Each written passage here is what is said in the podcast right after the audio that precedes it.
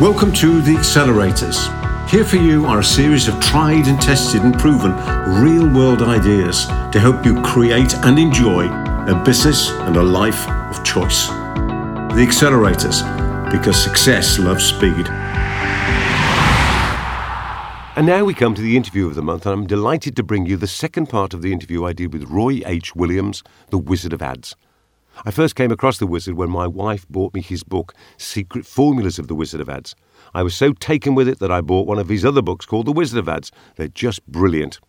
So I contacted Kareen, Roy's secretary, and asked if he'd be available for the interview. I'm delighted to say he was. In the previous issue of The Achiever's Edge, I told you a great deal about Roy. Let me give you a bit of a précis. He's got a number of books The Wizard of Ads, which was voted Business Book of the Year in 1998, Secret Formulas of the Wizard of Ads, Magical Worlds of the Wizard of Ads, and Accidental Magic, which I've recently read, and it's brilliant. He's often been introduced as the most magnetic and mesmerizing speaker in the world today, and he's been trying to live up to those words ever since.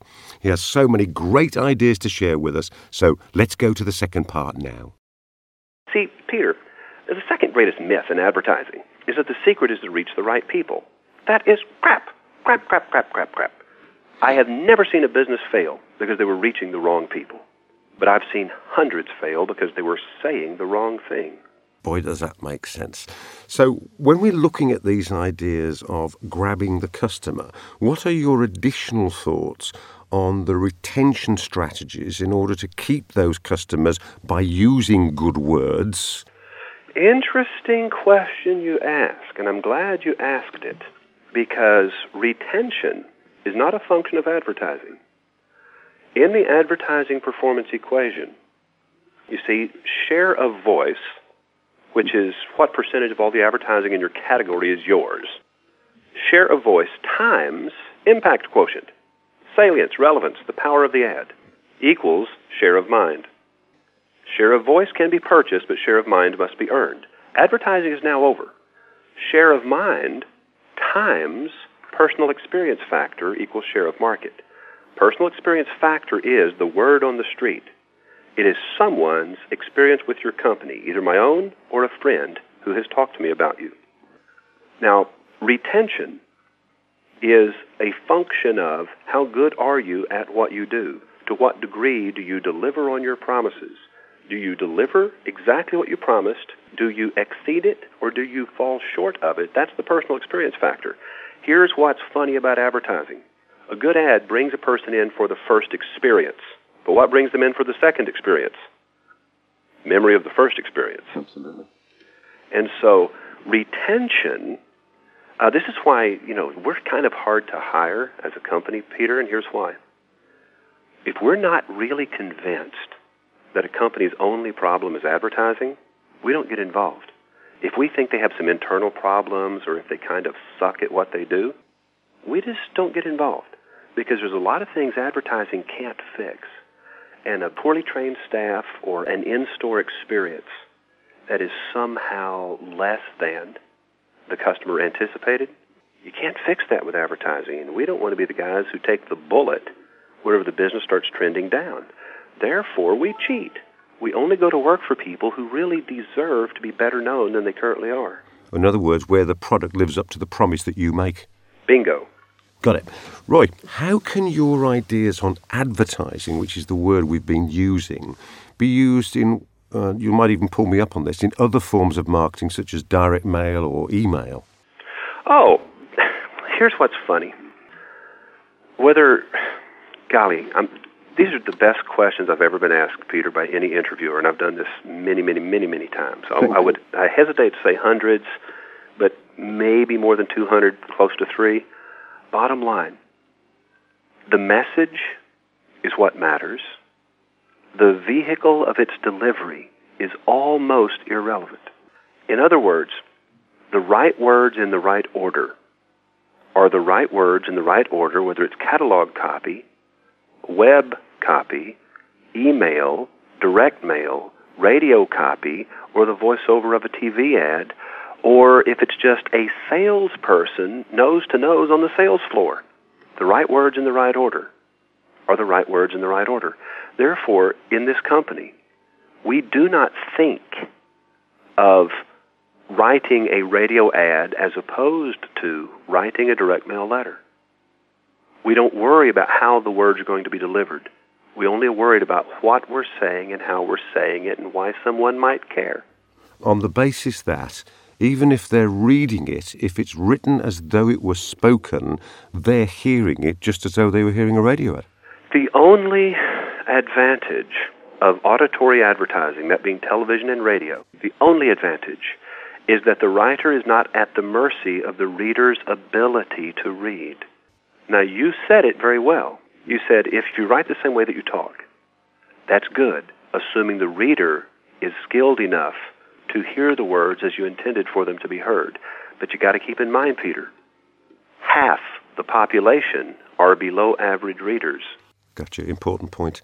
So that's why when I often see in the stuff that I get off the net and the various e-zines and newsletters I get and the research I try and do about communication skills, I hear this expression, which is not a UK expression, it's more of an American expression, write as though you were speaking to an eighth grader. Have I got that right?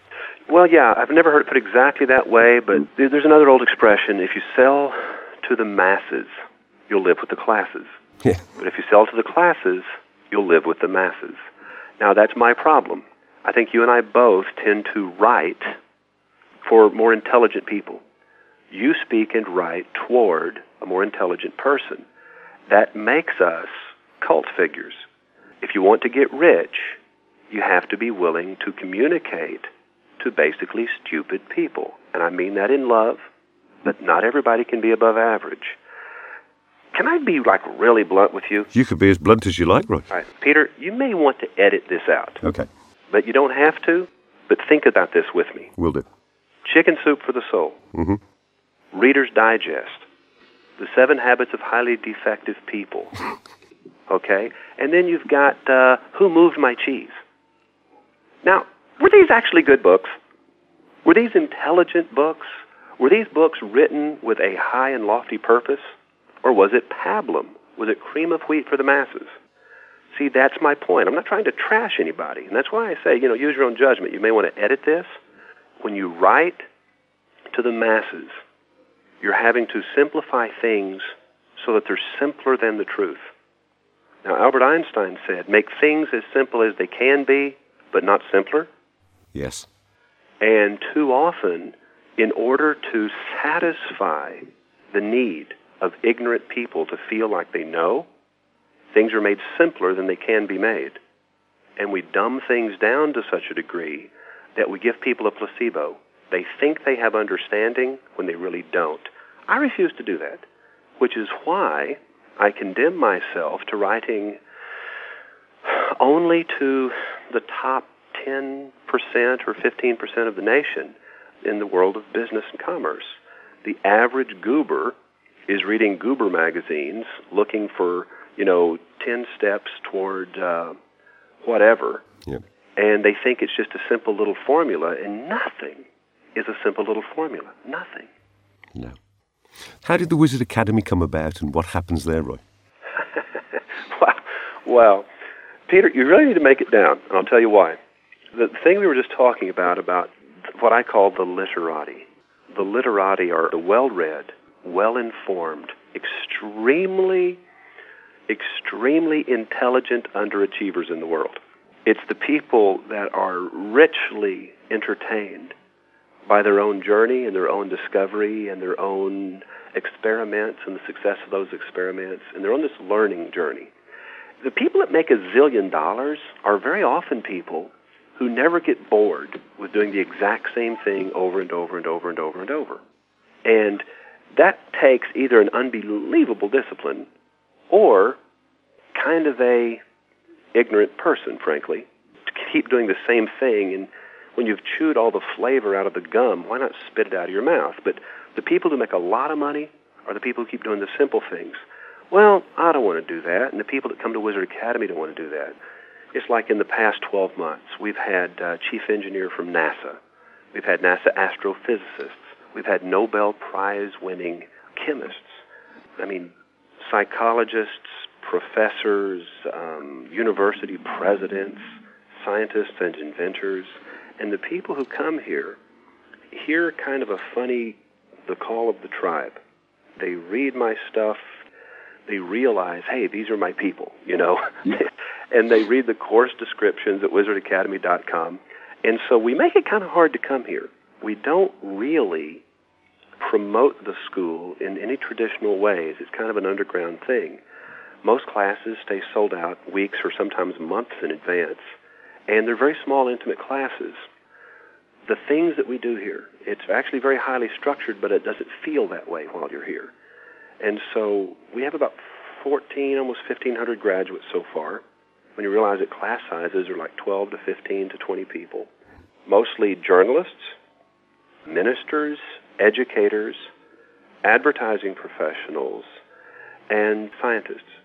I mean, all of these people intensely curious and wanting to be able to communicate with greater impact. We've even had uh, one commander from the Pentagon. So, the real key reason people come is to improve their communication, whether that happens to be one to one, whether it's commerce, whether it's in science, whether it's in advertising, or whatever it's in. We even do it with artists, literally painters, sculptors, and musicians, because not just communicating through words, whether written or spoken, but communicating through all the languages of the mind, the languages of shape and color, juxtaposition, and ratio. We have a class on architecture taught by one of the leading architects in the country, Marley Porter. Every building he has ever designed has either been featured in a television show or on the cover of a magazine. And he's also the architect for the entire campus at the new Wizard Academy. It's currently under construction, 21 acres, on top of a plateau right at the edge of Austin, Texas. Sounds awesome. I'm going to turn this in a different direction, if I may, Roy. Of course. You're obviously successful in your business. What do you see as the key traits of successful business owners? Successful business owners, they have the courage of their convictions. They have staying power. That is not universally true. Some people are successful because they were in the right place at the right time and they had incredibly weak competitors. I'm, I'm totally serious. Yeah, I know you are. Yeah, I know They're you are. just not that good at what they do, and if they were in most other towns, they would just get killed. But because their competitors are duller than they are, they win and they win big. Therefore, you can never look at somebody who's successful and assume that they're doing everything right or even that they're doing anything right. But that's a, a mistake a lot of people make when they oversimplify. They look at something successful and they assume that what these people are doing is somehow, quote, working. And they never look at the complete environment. But if we exclude that group and we say, well, okay, the people who truly deserve their success, what do they have in common? The courage of their convictions and staying power. They believe, they believe deeply, and they're willing to pay the price for their beliefs. Over all these years that you've been doing these things, and finally when Princess Pennie got the people to come to you instead of you to them, there must have been times when you maybe had things you would call failures. Some people use those words. What were they? What did you learn from them? How could somebody else learn from that, Roy? Uh, failures. You know, I usually put failures out of my mind so quickly that it's hard for me to remember them. I know that I've had them, I know that I expect them from time to time. I budget for them, and I refuse to let them bother me. I have to be honest, though, Peter. I think most of the time, frankly, I don't remember my failures because I always was suspicious from the start that it might not work. When I've had absolute confidence in something, I cannot remember a time that ever failed. It's only when I'm doing something with a little bit of a grimace when I'm doing something with my fingers crossed as an experiment, just kind of testing it, hoping that maybe I'm right, you know, about half of those just were complete mistakes, and you kind of suspected it might be. So yeah, it didn't really bother you. It was almost a learning curve. You thought, oh, move on. Right. Well, the thing is, you know, the other half of the time, they surprise you and they work. And they work much better than you had anticipated, and you realize that's why you made the experiment to begin with. Yeah, isn't that true?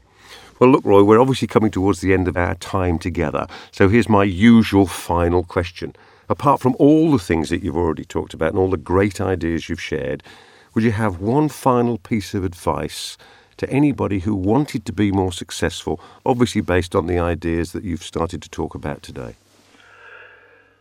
Peter, the one piece of wisdom I would share, and we've talked all the way around it, but we've never put the arrow in the bullseye until this moment. It would be this strategy is paramount. Copy cannot improve a strategy, it can only deliver the strategy. I used earlier the example of one hour heating and air conditioning. There is no powerful way to tell a boring story.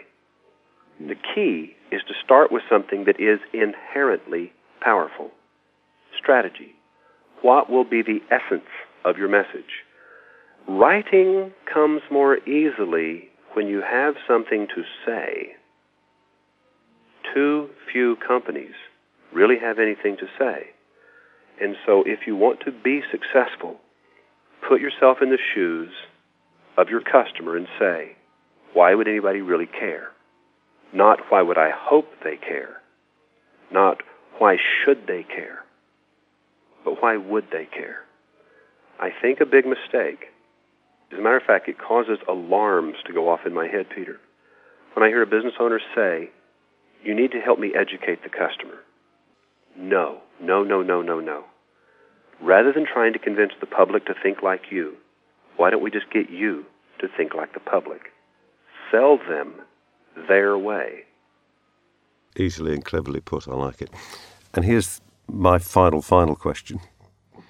If it hadn't been that piece of advice, Roy, what would it have been? Love what you do and use more verbs. Simply said.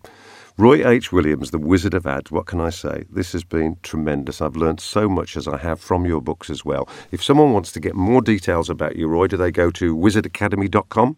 wizardacademy.com. Excellent stuff. And they get hold of the books there and find out about the seminars and all At the rest of it. wizardacademy.com, they will see a link to wizardacademypress.com, which is our publishing company. My own works and the works of dozens of our graduates audio, video, and hardback and paperback stuff. Roy, thank you so much. It's been a real pleasure. It's been great, Peter. If you've enjoyed our session today, why not head over to our website where we have loads of resources on product creation, on sales, on marketing, and of course on personal success. That's at theacceleratorsclub.com. I'll see you there.